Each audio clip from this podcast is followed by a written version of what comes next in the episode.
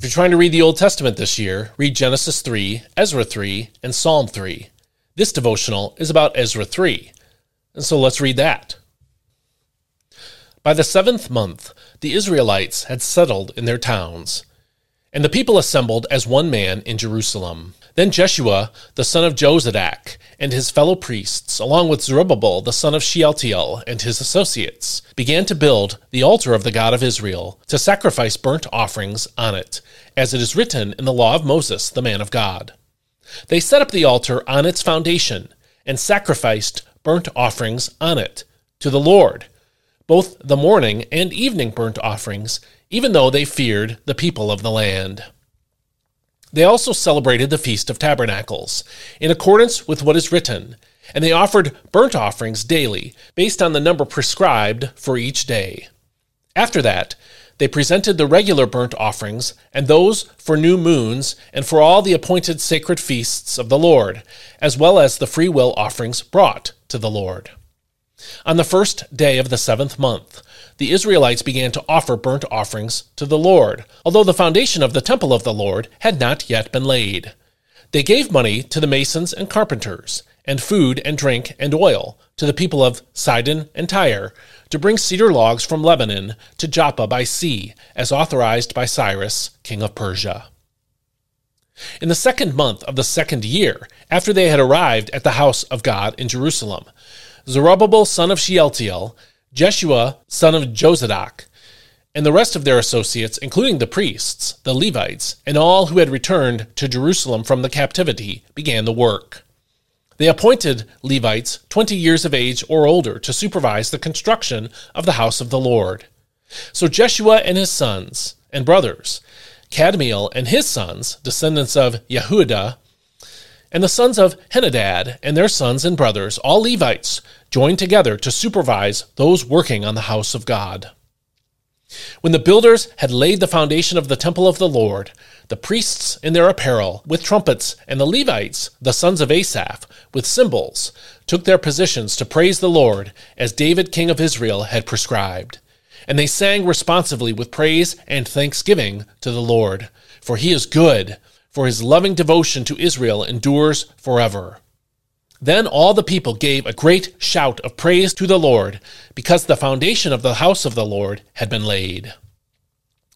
But many of the older priests, Levites, and family heads who had seen the first temple wept loudly when they saw the foundation of this temple.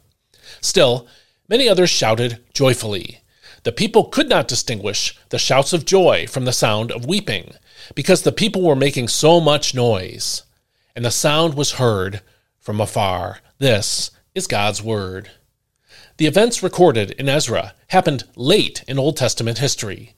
They happened after the kingdoms of Saul, David, and Solomon, and after those kingdoms were divided into Israel, the northern kingdom, and Judah, the southern kingdom. Because of Israel's idolatry, God used the Assyrian Empire to scatter the northern kingdom of Israel. Years later, God then used the Babylonians to take the southern kingdom, called Judah, into captivity. Daniel and his friends were living in Babylon due to that captivity. Daniel, while reading Jeremiah, realized that the captivity would end after 70 years. Ezra recorded what happened after that 70 years of captivity had ended. Cyrus, the king of Persia, was moved by the Lord to send the people of Judah living in exile back to Jerusalem to rebuild the temple. We read about that in Ezra chapter 1 if you've been reading the Old Testament readings along with us. Then in Ezra 2, Ezra recorded the names of those who returned to Judah. At the end of Ezra 2, in yesterday's reading, you read, When they arrived at the house of the Lord in Jerusalem, some of the heads of the families gave free will offerings toward the rebuilding of the house of God on its site. That's Ezra chapter 2, verse 68. Today in Ezra 3, we read that the people assembled together as one in Jerusalem. That's in verse 1 in the NIV. They built an altar and began the routine sacrifices commanded by Moses in the law. We read that in verse 3. They also celebrated the Feast of Tabernacles according to verse 4 and began rebuilding the temple according to verses 7 through 13. One thing that is impressive about this chapter is how quickly the people organized to begin worshiping the Lord together as a group. Verse 1 refers to the seventh month, but that doesn't mean seven months after they arrived. It means the seventh month on the Jewish calendar.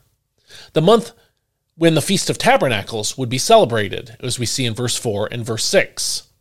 Although Ezra did not say so, the events of verses 1 through 6 happened probably only three to four months after the exiles returned to Jerusalem.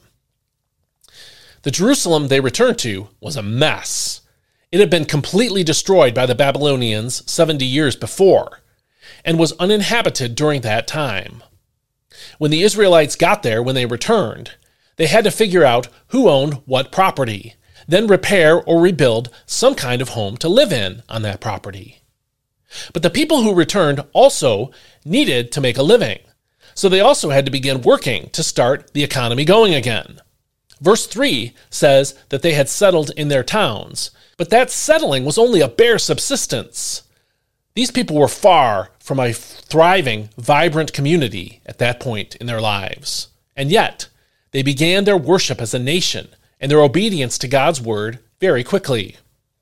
It is true that Cyrus sent them there to rebuild the temple. We read that in chapter 1. But it would have been easy to make excuses, very plausible excuses, about the importance of making sure that they could survive before they began worshiping God corporately again. They also could have said, well, look, we need to rebuild the temple first, then we can do the sacrifices and feast days and so on. But the temple took two years to get going, according to verse 8. Rather than wait, their faith in God and their zeal for His glory caused them to obey His word as soon as they could and start offering those sacrifices again. All of this indicates what a priority worship was for those Israelites. Unlike their ancestors who worshiped idols and mixed God's word with pagan gods and rituals, the 70 years of exile had chastened God's people and shown them the importance of faith in God's word and obedience to it. I wonder if we would respond the same way. If some natural disaster wiped out all of our homes and businesses and leveled our church building, would those of us who survived want to get together as soon as possible to start worshiping again? Or would we be busy rebuilding our houses and rebuilding our jobs? I'd like to think that gathering again as a church family would be very important to us. Maybe a tragedy like that would make it so. But when I think about how many people in our church only attend our Sunday worship service here and there, I wonder, I wonder if it would be important to the survivors. Many people are faithful to our worship services, Sunday after Sunday, but many others attend for a Sunday or two, then disappear for weeks at a time. They all have reasons, but how many of those reasons are just excuses laid on top of poor priorities? And that's just Sunday services we're talking about. The other ministries of the church, like small groups and so on, is even more random and unpredictable for many people in our church. This passage and the coming of the new year gives us a chance to think about our priorities and where our time is spent. The fact that you're watching this video and reading these devotionals probably puts you in the category of people who are committed to the Lord and His work in the church. But there's always the temptation to get distracted and let priorities fall out of whack. Don't let it happen to you. If you have a chance to encourage someone else who isn't attending our church regularly, take the opportunity to speak to them for their good as a believer in Christ. If you found this devotional helpful, please sign up to receive it every day in your email by going to dailypbj.com slash subscribe. This is completely free, and every morning you'll receive a transcript of these devotionals as well as links to the audio and video, and that will cue you to be in the Word every single day. I'm looking for financial support so I can keep going doing this kind of internet ministry. If you can help with that, please go to dailypbj.com slash support. I'm looking for ongoing monthly support, not just a couple bucks here and there, because the expenses are ongoing and so is the work. And so if you believe in this, please consider becoming one of my financial sponsors. Please share this with someone who can grow in their faith by it, and I'll see you next time. May God bless you. Hope you have a great day.